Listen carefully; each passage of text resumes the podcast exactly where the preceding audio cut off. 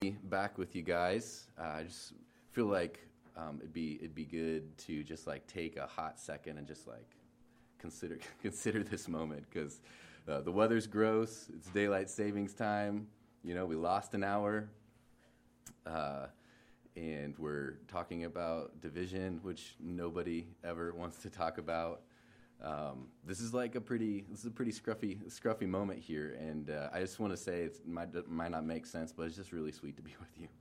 Uh, looking out at you guys and uh, just being here, the small group of us um, in the in the church gathering, um, it just means a ton. Like the the percentage of uh, I think uh, Christians or American Christians that have suffered for church, suffered uh, to to obey Scripture and, and and stay faithful, I think is very small and so it's so encouraging that, that you guys are here, and it's great to be with you. I love you guys.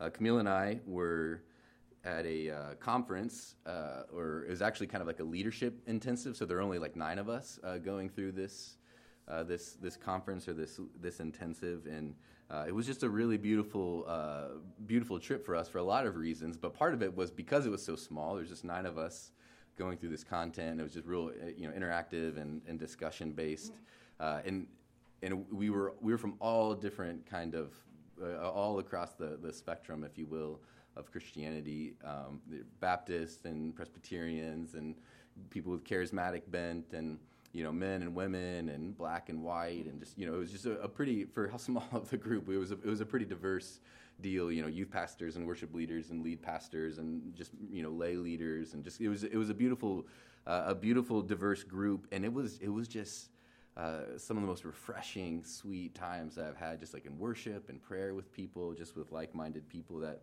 that we could kind of come from all these different backgrounds and just very, very quickly uh, just just feel this, the the sweetness of family uh, together. It just made me excited for what we're we're seeking to to create here as a church family. Um, that that same kind of that same kind of vibe and, and just to kind of get a taste of like it's real like it like it happens it's true that when we uh, the, the thing we had in common was jesus wanting to love him and worship him and follow him and just so many things uh, just kind of melted away um, in that and so that's it was encouraging to taste of that and I want to pass that encouragement on to you lord willing uh, that, that that's what we're going for and i i'm i'm uh, I'm, I'm hopeful i believe that god will god will do that here um, on my way to the airport to fly back, I snagged an Uber, which is uh, this thing where basically anybody can become a taxi driver with it, with an app. And so it was just this guy, right? He wasn't like a taxi driver professionally necessarily. And uh, we got to talking about Jesus a little bit on the way to the airport, and um, it's uh, it's a little bit cheating, if you will, in terms of evangelism, because they asked me like, "What do you do?" and I say I'm a pastor. And most of the time, that you know just kills the conversation. But this guy wanted to talk and uh, and it was like it was just after the sweet fellowship he was like well what do you mean? Like what like what kind of pastor are you? And i was like a christian one? Like well what does that mean? You know? Uh, and it's like we, we try you know try to follow jesus together you know?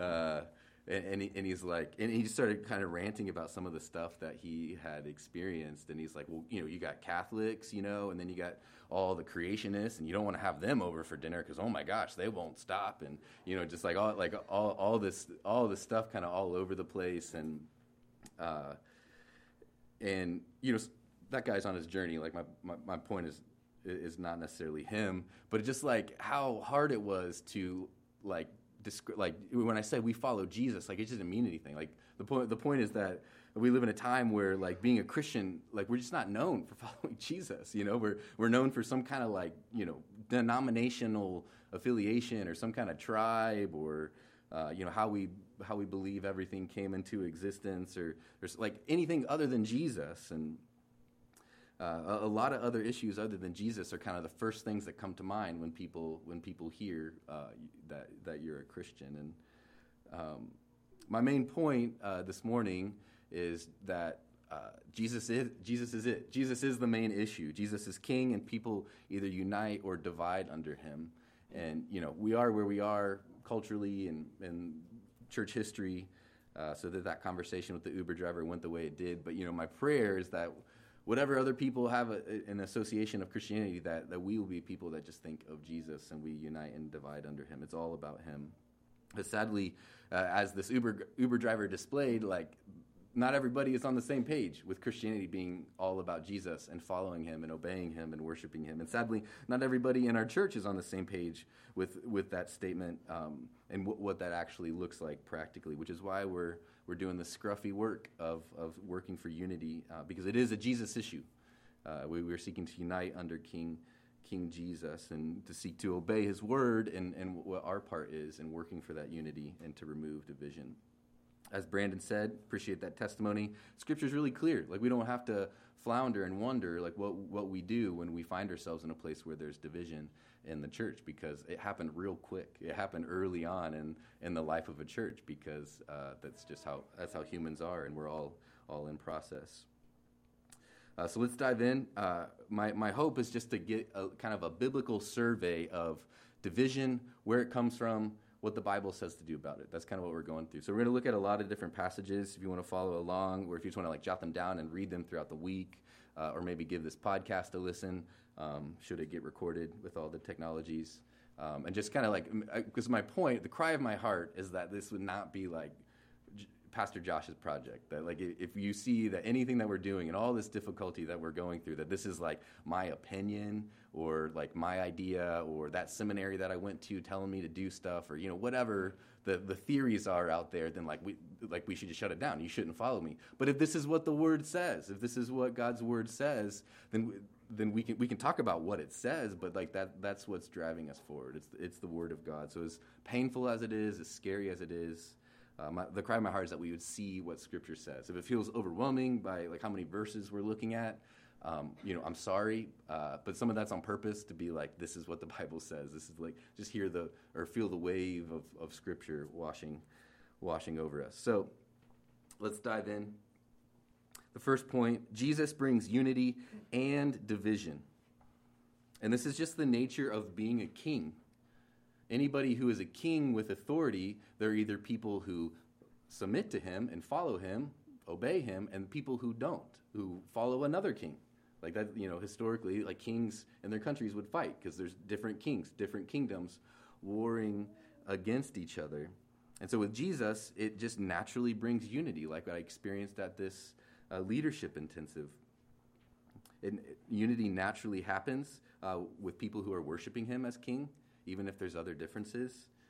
Um, and so, and that's a that's a beautiful thing. That's a beautiful. Uh, that's why we talk about Jesus being King in our in our Matthew series. So one way, we, one place we see this is in John 10.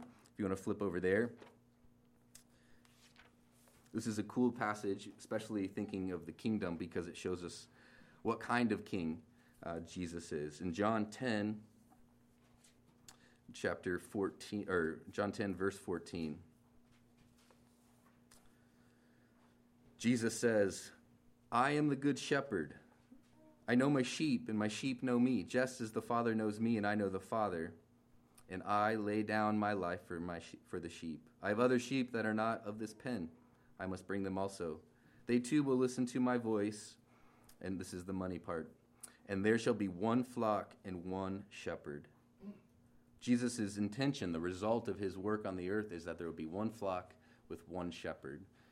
And if it's confusing why we're talking about sheep and shepherds now, I, I, think the reason why the Bible gives us all these different pictures of what life with Jesus looks like is because it's so rich and full and beautiful and multifaceted. And so here we see the, the character, the quality of Jesus' kingdom is that he's not a tyrant. He's not some heavy handed dictator who demands that for us to serve him. He came not to be served, but to serve. He came not to send out his people to die for him in battle, but to die for his people. Just the shepherd lays down his life for the flock. This is a really beautiful statement that Jesus just made. Like this is this is really good news that we can accept the fact that we're dumb sheep and that we have a shepherd that will die for us. But skip down to verse 19, John 10, verse 19. You see you see some of the some of the the breakdown. Verse 19, verse 10. At these words, the Jews were again divided. Like, do, do you see, see how we either rejoice and submit to Jesus as our shepherd, uh, or we divide, or we don't. And in which case we get we divide. We, it's always a Jesus issue. As Quinn read, uh, Jesus prayed in John 17, Uh, he, he prayed, Holy Father, protect them by the power of your name, so that they may be one, even as we are one. Jesus came for unity. He prayed for us for unity, but he also knew that it would be hard, which is why he prays for protection. That's why he asked God to do it, to, to make it happen, to keep us in his name. That keep, keeping us in the Father's name is, is how we maintain unity. If we're all following the Father, if we're all submitting to King Jesus, then that is how we are one, even as the Trinity is one. But as I said, because he's king, there's division naturally. People who don't want to submit to, to his kingdom. Look at uh, Math, uh, Matthew 12, or follow along. Again, apology for flipping around, but I just wanted to see kind of the reality of what Jesus said, because it's both and. He came for unity and he came for division. In Matthew 12, starting in verse 22, then they brought to him uh, a demon possessed man who was blind and mute, and Jesus healed him so that he could both talk and see. All the people were astonished and said, Could this be the son of David? But when the Pharisees heard this, they said, It is only by Beelzebub, the prince of demons, that this fellow drives out demons. Jesus knew their thoughts and said to them, Every kingdom divided against itself will be ruined, and every city or household divided against itself will not stand. This is another crazy passage where Jesus does something good. There was a blind man who couldn't speak, and he exerts the authority of his kingdom to heal, to restore, to make things back the way God intended them to be. But with people who are not willing or didn't want to submit to his authority as king, as healer, they called him the devil. They said it was by the power of the devil that he's doing these good things. Look at verse 30. Matthew 12, verse 30. He kind of dukes it out a little bit with the Pharisees over this whole issue of them calling him the devil, which is just crazy. They called Jesus the devil. And in verse 30, he says, He who is not with me is against me, and he who does not gather with me scatters. Jesus is just abundantly clear. There's unity when we gather with him, but apart from him, we scatter. We just disintegrate. We, we relationships can't hold up. The line in the sand is Jesus. There will be Jesus people and there will not be Jesus people. And the key is to let Jesus be the line. We unite and divide over Jesus, the King, and, and, no, and no other issues.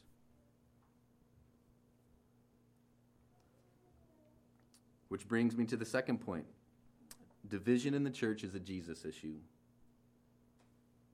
Anytime there's division uh, or quarrels in, in the church, this is distinct from like just robust discussion or dialogue. But when there's like division and conflict, it's a Jesus problem.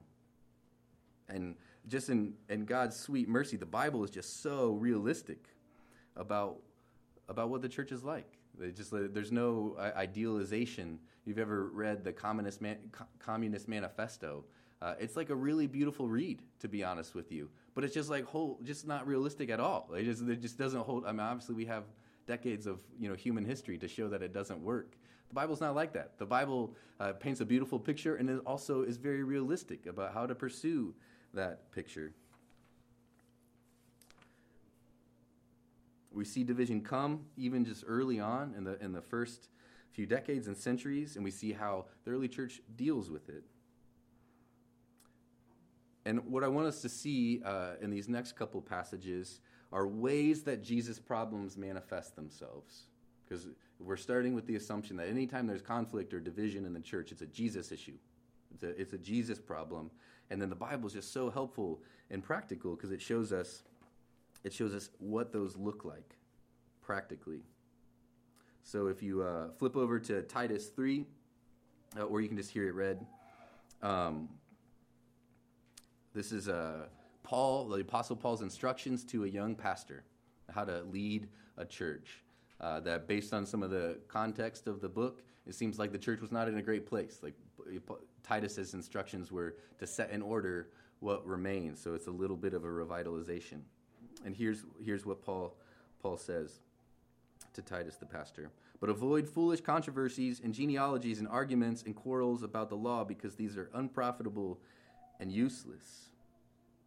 So, one of the ways that Jesus issues show up, manifest in the church practically, because the thing about being in church is like nobody's saying like I don't like Jesus or I don't want to. No, very few people would say those statements. It just manifests in these sneaky, sneaky ways. Is picking fights over stupid stuff. The word foolish could be translated stupid or silly.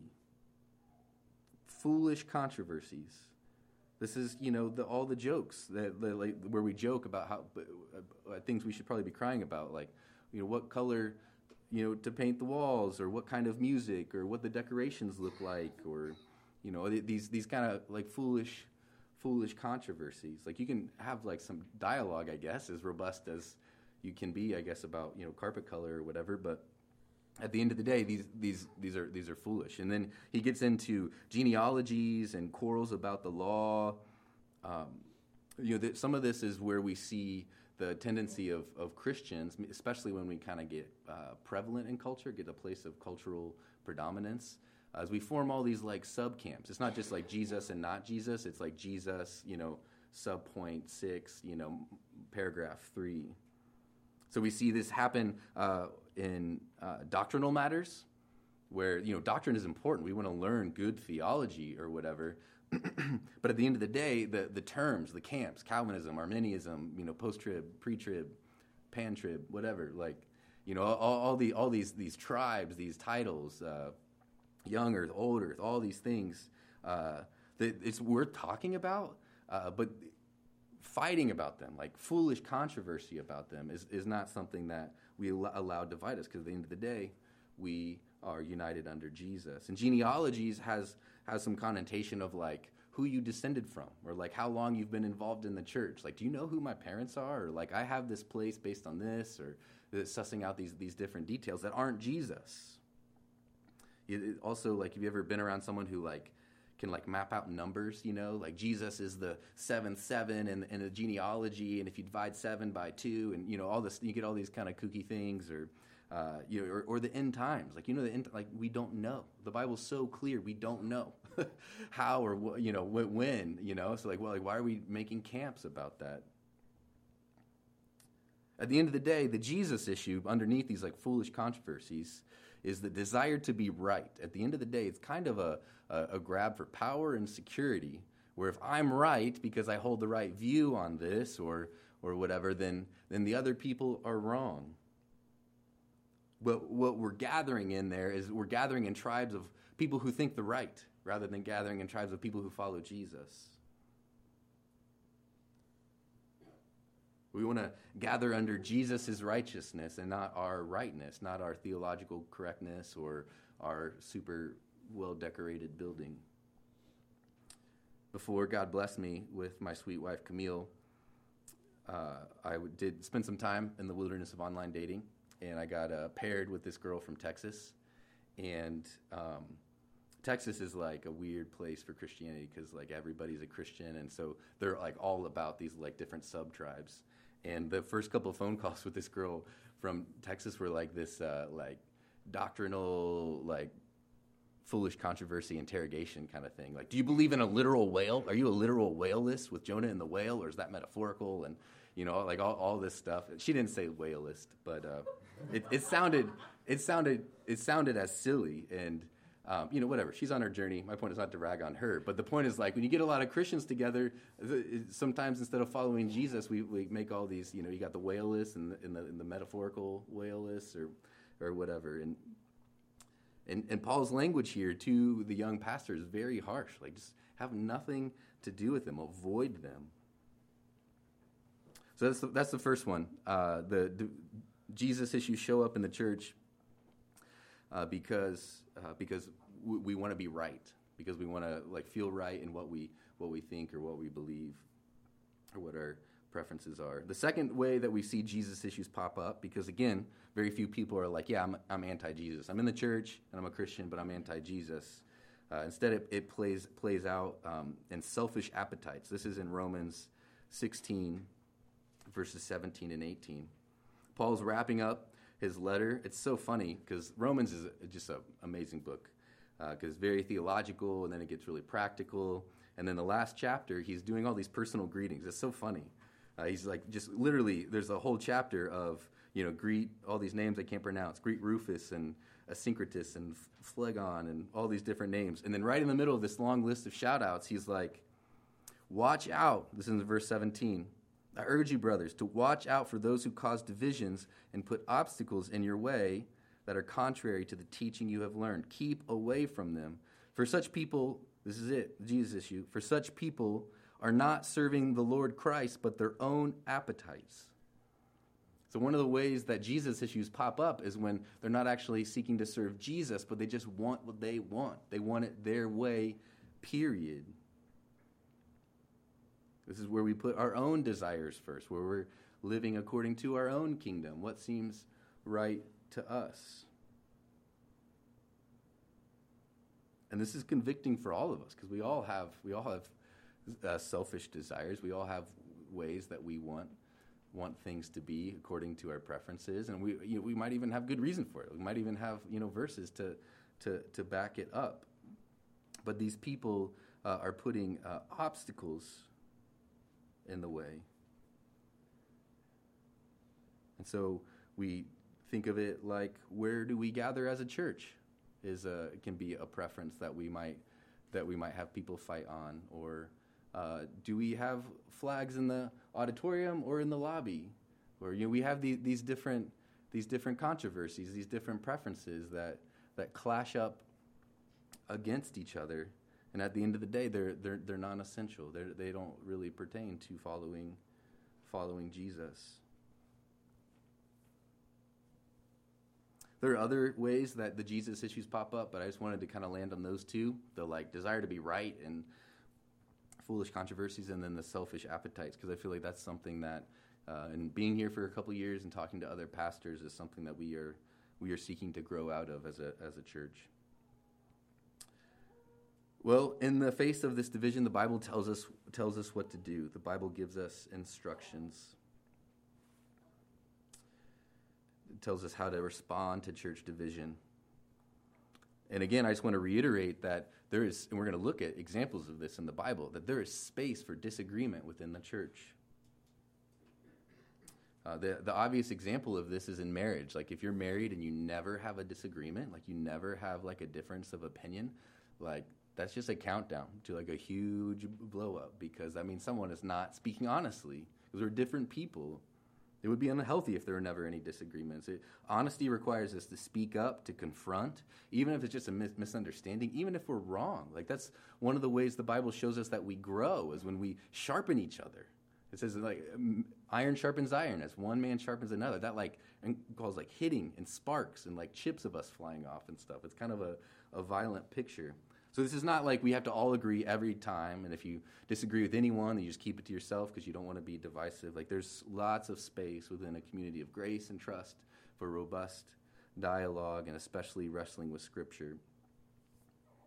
But it's important to distinguish between major and minor minor issues. Essentials, things that are essential to our faith, things that like when we lose, we like cease to be Christians, and then things that might be more judgment calls or wisdom calls.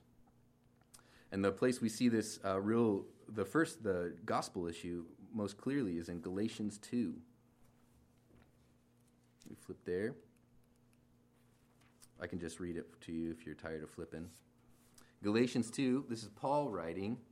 And it's crazy because he shows us a controversy that Paul, one divinely inspired author of our inerrant scriptures, and had a, the argument that he had with another author of the divinely inspired inerrant scriptures with Peter. Look at uh, Galatians 2, uh, verses 11 through 14. This is, P- this is Paul talking. When Peter came to Antioch, I opposed him to his face because he was clearly in the wrong. Before certain men came from James, he used to eat with the Gentiles, but when they arrived, he began to draw back and separate himself from the Gentiles because he was afraid of those who belonged to the circumcision group.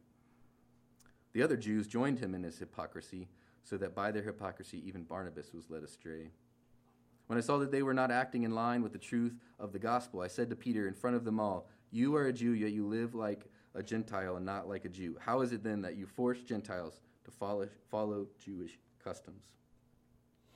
So, what we have here is Peter uh, getting more concerned about what other people think rather than being true to the gospel. So it's a, again, it's a Jesus issue. He's, he's more, more worried about what these uh, Jewish Christians think rather than what the king thinks. And, and Paul is so intense and so public in his confrontation of Peter because it's a gospel issue in the life of a leader. And I, am like very much inviting you, like if there's a gospel issue that you see in me or any of the other deacons or whatever, like there is space to talk about that. And, it, and the Bible says it, it can and should be, should be public. Look at verse 15 and 16. He, Paul explains the gospel issue. We who are Jews by birth and not Gentile sinners know that man is not justified by observing the law, but by faith in Jesus Christ.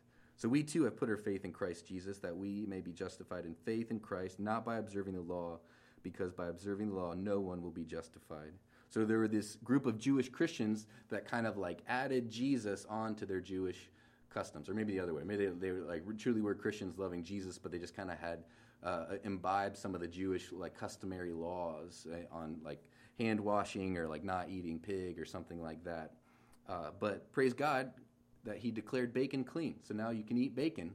Uh, in fellowship of other other believers, and so you have Peter just chomping on bacon with the Gentiles, and then this group of Jewish Christians come, and he's like, "Oh yeah, I don't eat bacon, and you have to stop eating bacon too." And he just like totally flip flops because he doesn't want to make those people mad. The deeper, uh, the, the result of this issue, we see in Acts that plays this out. There's this whole council of church leaders that come together and they grapple with this issue, you know, like to what degree do Gentiles have to follow Jewish law? And it's just this beautiful picture of the church. There's a controversy, there's confrontation, and then there's like hard, prayerful thought and discussion about what the gospel says and what the scriptures say are true. And the result is a deeper understanding of the gospel. So we are not like anti discussion or anti like confrontation, carefrontation. Uh, we, we, th- this is how we're sharpened. Like we're, we're, we're on board with that because it's a, a gospel issue. And then Scripture gives us a, another example on like a, a non-essential uh, example of a conflict where it's not a it's not a gospel issue that uh, there's controversy over, but uh, but kind of more of a judgment call. There's like a like a wisdom issue at stake here. And this is in Acts 15. Also with Paul. Paul's a little bit of a brawler. He's, he's involved in some of these, a lot of these controversies. Uh, Acts uh, 15, verses 36. Sometime later, Paul said to Barnabas, Let us go back and visit the brothers in all the towns where we preached the word of the Lord and see how they are doing. Barnabas wanted to take John, also called Mark, with them, but Paul did not think it wise to take him because he had deserted them in Pamphylia and had not continued with them in the work. They had such a sharp disagreement that they parted company. Barnabas took Mark and sailed for Cyprus, but Paul chose Silas and left, commended by the brothers to the grace of the Lord. He went through Syria and Cilicia, strengthening the churches. So we see two brothers, Paul and Barnabas, and they're going to go on an Encourage the Saints trip, which sounds great. It'd be super fun and they're trying to decide who their crew uh, should be, and they, they got into a fight over John Mark. And there's no verse that says, Thou shalt not take John Mark, or if you're ever deserted in Pamphylia, don't take that person. This is a, this is a, a judgment call. And they, they disagreed so sharply that they parted company. They both left to do the work of the gospel, to do to do what they wanted to do to encourage the saints in different areas. Uh, but because they couldn't agree on this on this wisdom issue, they, they, they parted company. So there's space for this, I think. We, we, we see that God, for whatever reason, allowed this to happen, and now there were kind of two sets of two going out and doing, doing this work. But, you know, there should be some just kind of hesitation, a little asterisk on this. Like, this should be rare. This isn't just like the minor little difference and like, boom, you know, we, we, we start a different church. It, it should not be the default.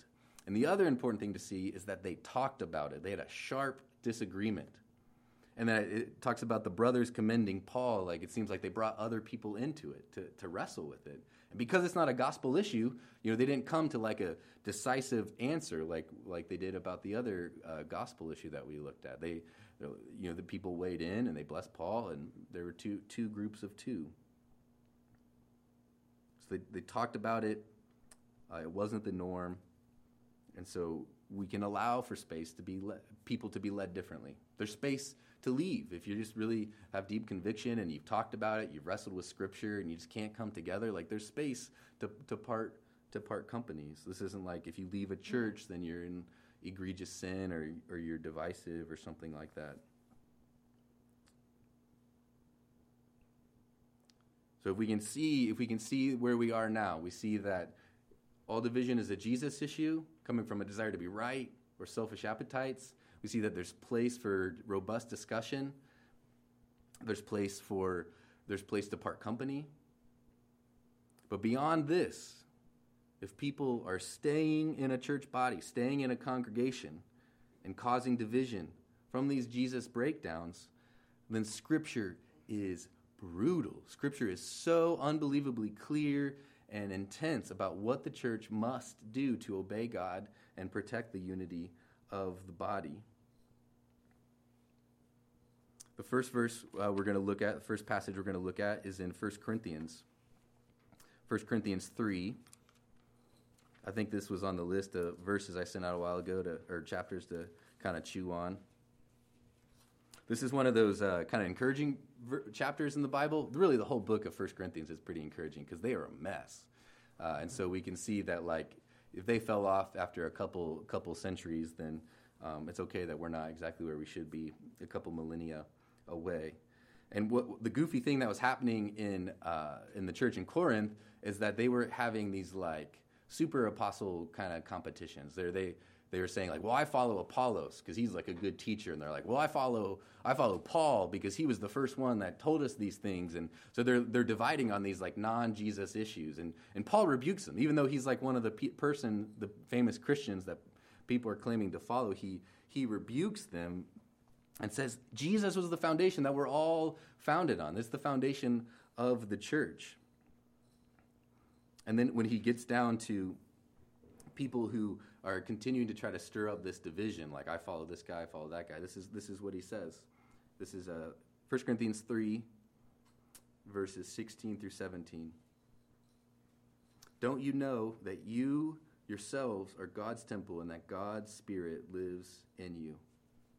Beautiful, beautiful text to a very messed up church. Like, even in their mess, God's Spirit dwells in them. This is like why church is so beautiful. It's why I want to spend my whole life serving it, loving it, her. And look at verse 17. Because God's Spirit lives in this, verse 17 says, If anyone destroys God's temple, God will destroy him. For God's temple is sacred, and you are that temple. So if someone is, is not arguing about a gospel issue and not parting ways on a judgment issue, but are staying and actively working against the local body of, uh, of God, of God's people, the scripture is saying that it is literally attack- attacking God Almighty because God's Spirit dwells in us, and even in a small little room, a small little gathering. It's that serious. It's not just people being the way they are, but gossiping or slandering the church or the church's leaders is literally attacking God Almighty because His Spirit lives here.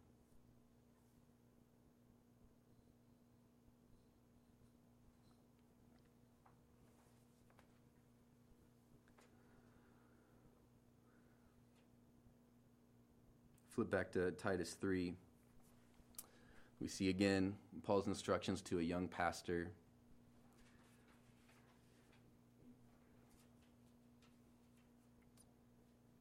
Dealing with dealing with division.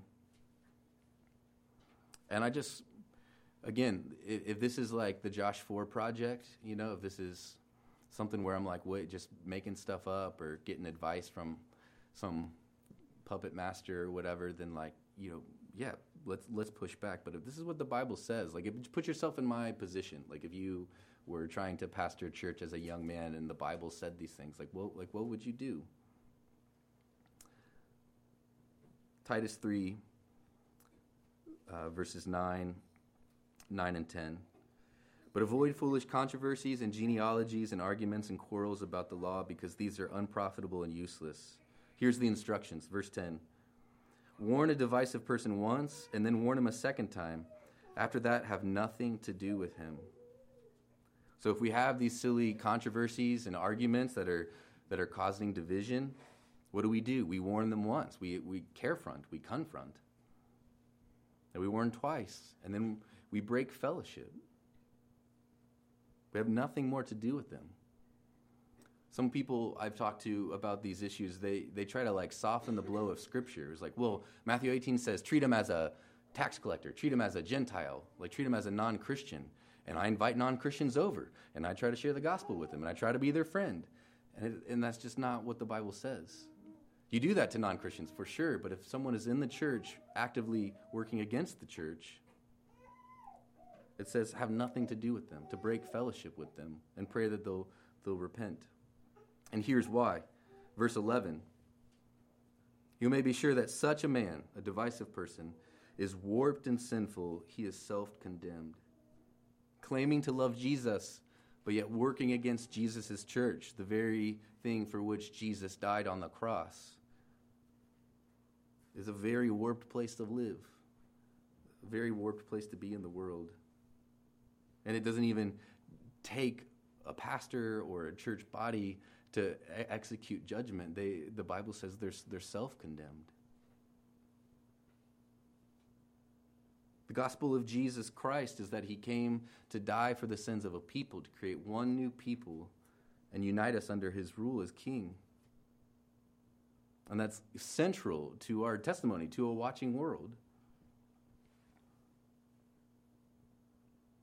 And the reason that these instructions are so intense, that God's word is so pointed towards division, is because it's, it's the, the heart of the gospel. Tim Keller says that uh, any religion, even uh, pseudo religion like atheism, can produce a single individual of you know, moral integrity or an inspiring person who does good deeds. But it's only the gospel of Jesus Christ that can create a united community, that can, can, that can have diversity where people are different, but they're united under their king. This is the, one of the primary ways that we evangelize, that we make disciples, is we live out the reality of the kingdom in unity with one another, extending each other grace. And you see, you see the tenderness of people who unite under King Jesus eh, earlier on in Titus chapter 3. Because to be in be on team Jesus, to be in the kingdom, it starts with an apology. It starts with repentance. It starts with seeing ourselves as we are apart from God and knowing that we need to be forgiven and made new. And Titus 3, verse 3 says, At one time, we too were foolish, disobedient, deceived, enslaved by all kinds of passions and pleasures. We lived in malice and envy, being hated and hating one another. But when the kindness of kindness and love of God our Savior appeared, He saved us, not because of, uh, of righteous things that we had done, but because of His mercy. And so we engage in these in, in obedience towards div- divisive people, not haughtily, not like proudly because we're we're good and they're not, or because we uh, have never been deceived or never brought up a foolish argument before.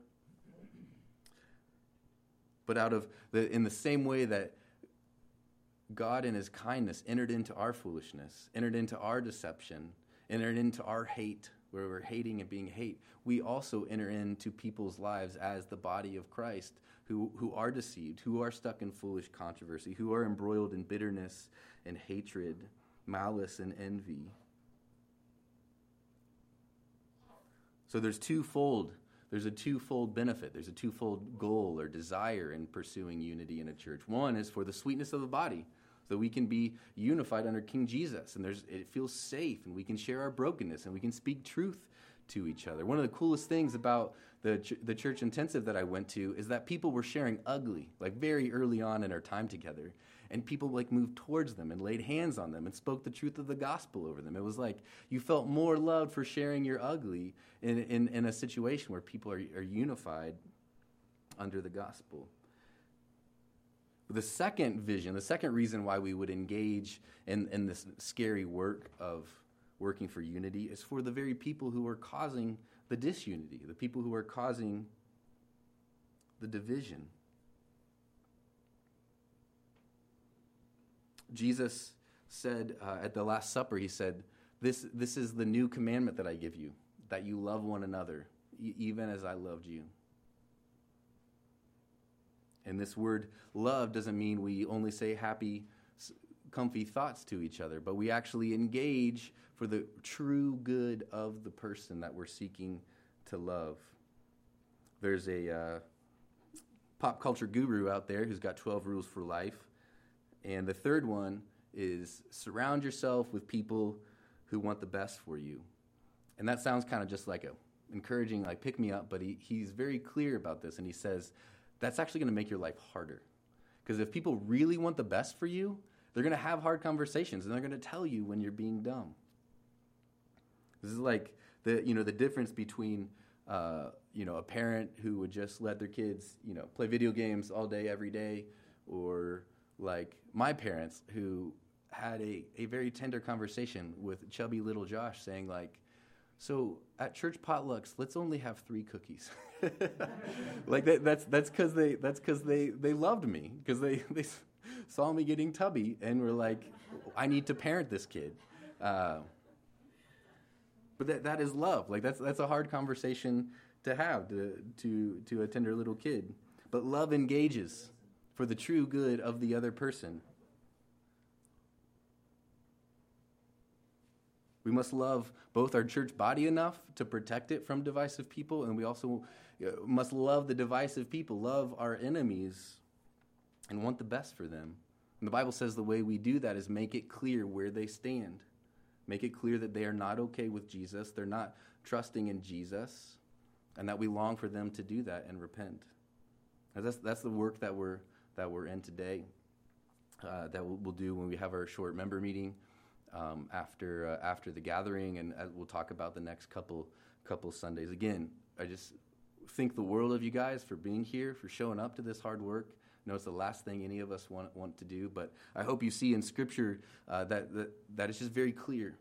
And, and that I believe that when we obey Scripture, when we trust God, that His promises are true and that He will, he will bless us, uh, that He will make us uh, more like Jesus, that He will draw us closer together as we suffer together.